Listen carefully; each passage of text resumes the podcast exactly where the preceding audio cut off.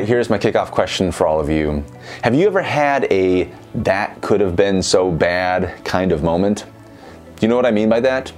It means exactly what it says a time that had the potential to turn out awful. And I mean awful in a way that would have completely changed your life for the worse. If you live long enough, you will experience this. So let me give you an example. Every year around Thanksgiving, we go to my wife's parents, which means that we drive from central Minnesota to eastern South Dakota. And if you know the route and geography, you may know that the route is not great, especially in November weather. There is a magical line along the way right after you drive out of the snow and before you drive into the rain that is nothing but ice and it does not even have to be um, raining. I mean, did you know that there is such a thing as freezing fog? I mean, I didn't until I drove through South Dakota. anyway, uh, one year we are making the Minnesota to South Dakota trek and hit this zone of ice in the fog, and traffic comes to a quick stop. Not to say that I'm an awesome driver, but well, hmm, I'm an awesome driver. Uh, I left enough room to be able to stop before rear ending the person in front of me. But tell me, what do you do right after you stop suddenly on the interstate? You look in the rear rearview mirror, right?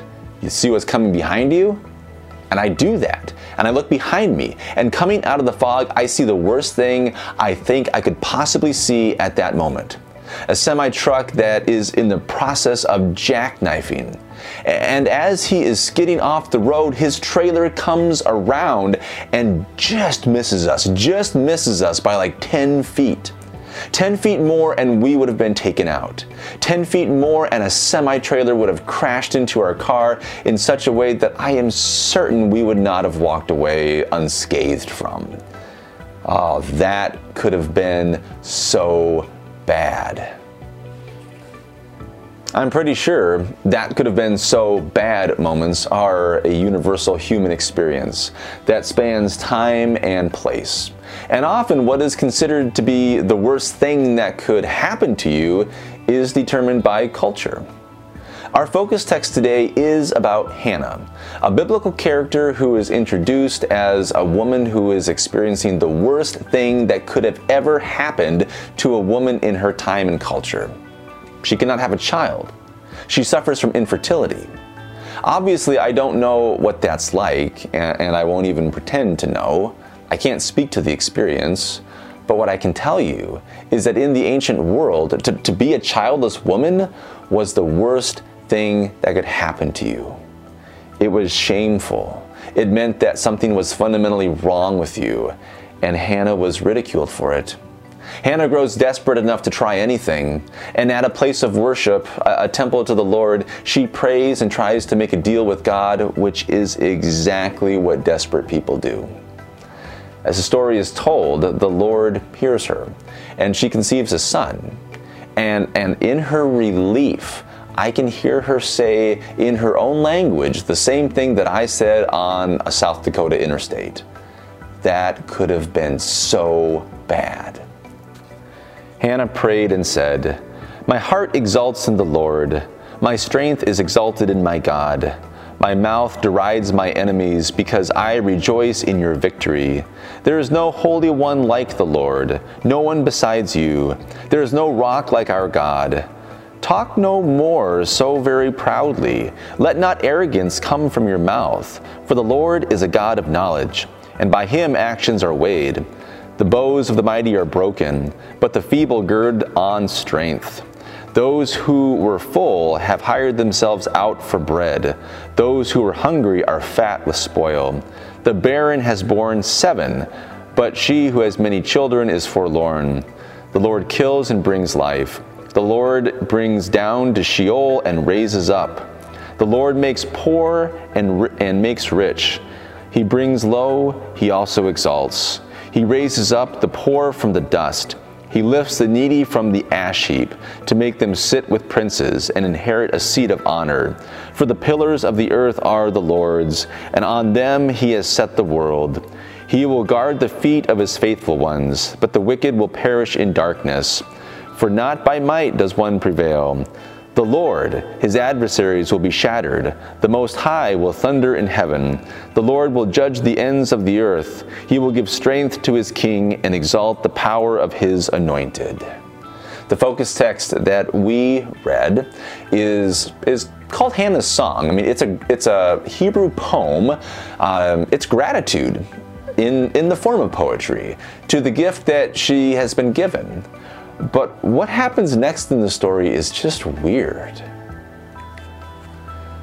After her, that could have been so bad moment, out of her gratitude, she, uh, she generously offers her son to the Lord, which means that she gives him up to live at the temple, to be raised as a servant to the Lord.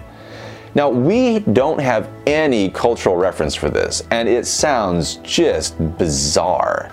And when I first remember reading this story years ago, I was like, oh, great, here we go. Another bizarre biblical story lost to the ancient world.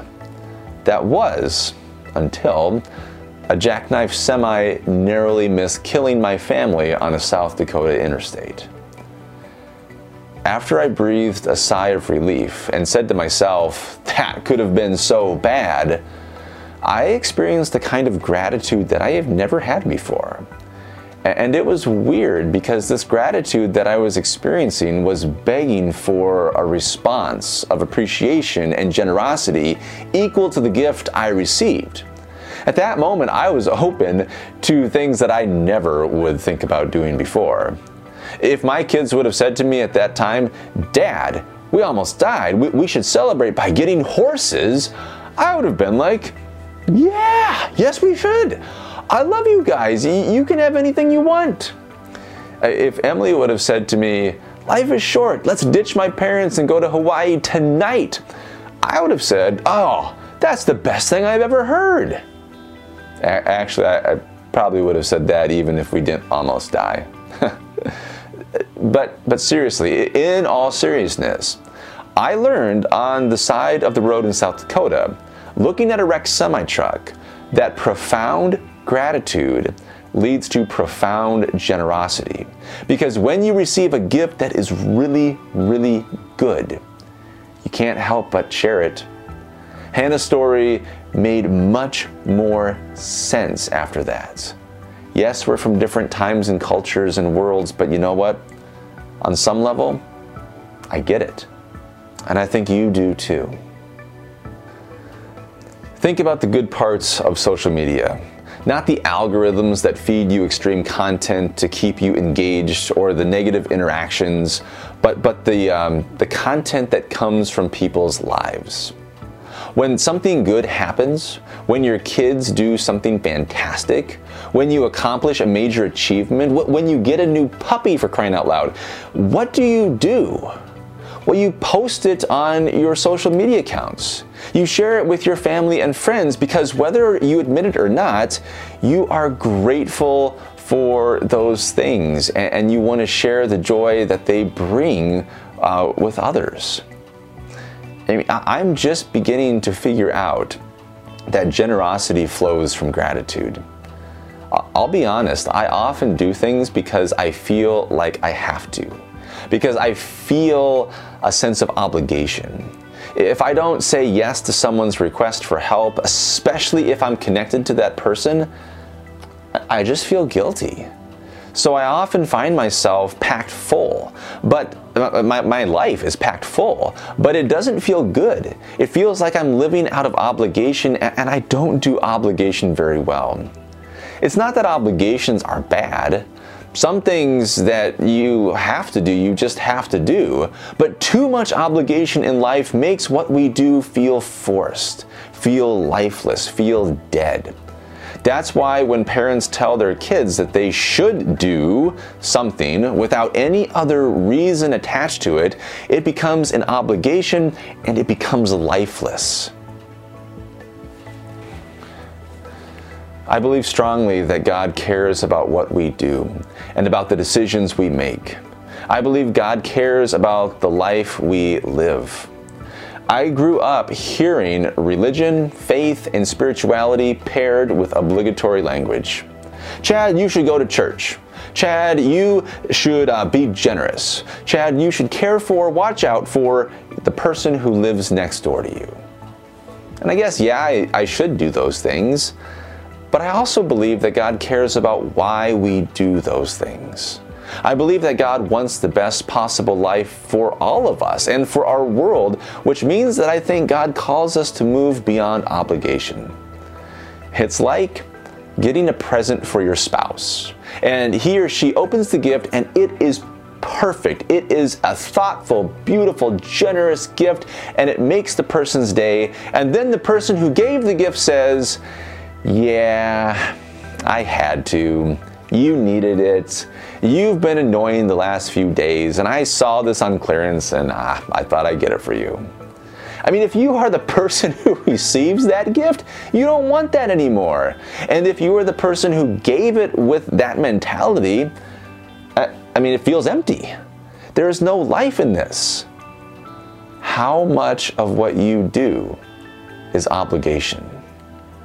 God wants our lives to be so much more than that more than obligation. God calls us to live with generosity that comes out of gratitude, not because God says we should, but because we see our life as a gift.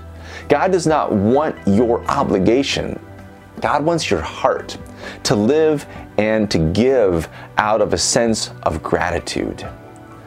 Sometimes it takes a that could have been so much worse moment for us to see that. And while we are not going to give away our firstborn child like Hannah, we can begin to move ever closer to finding the life that comes from giving out of a sense of gratitude. And this is the good news that we hear today. Thanks be to God for that. Amen.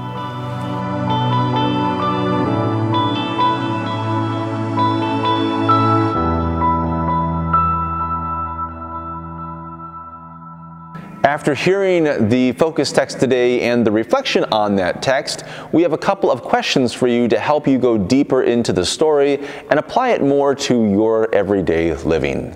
Question number one Have you had a that could have been so bad moment in your life? Think about that. What, what would it be? And number two, uh, how much of what you do each day is driven by obligation?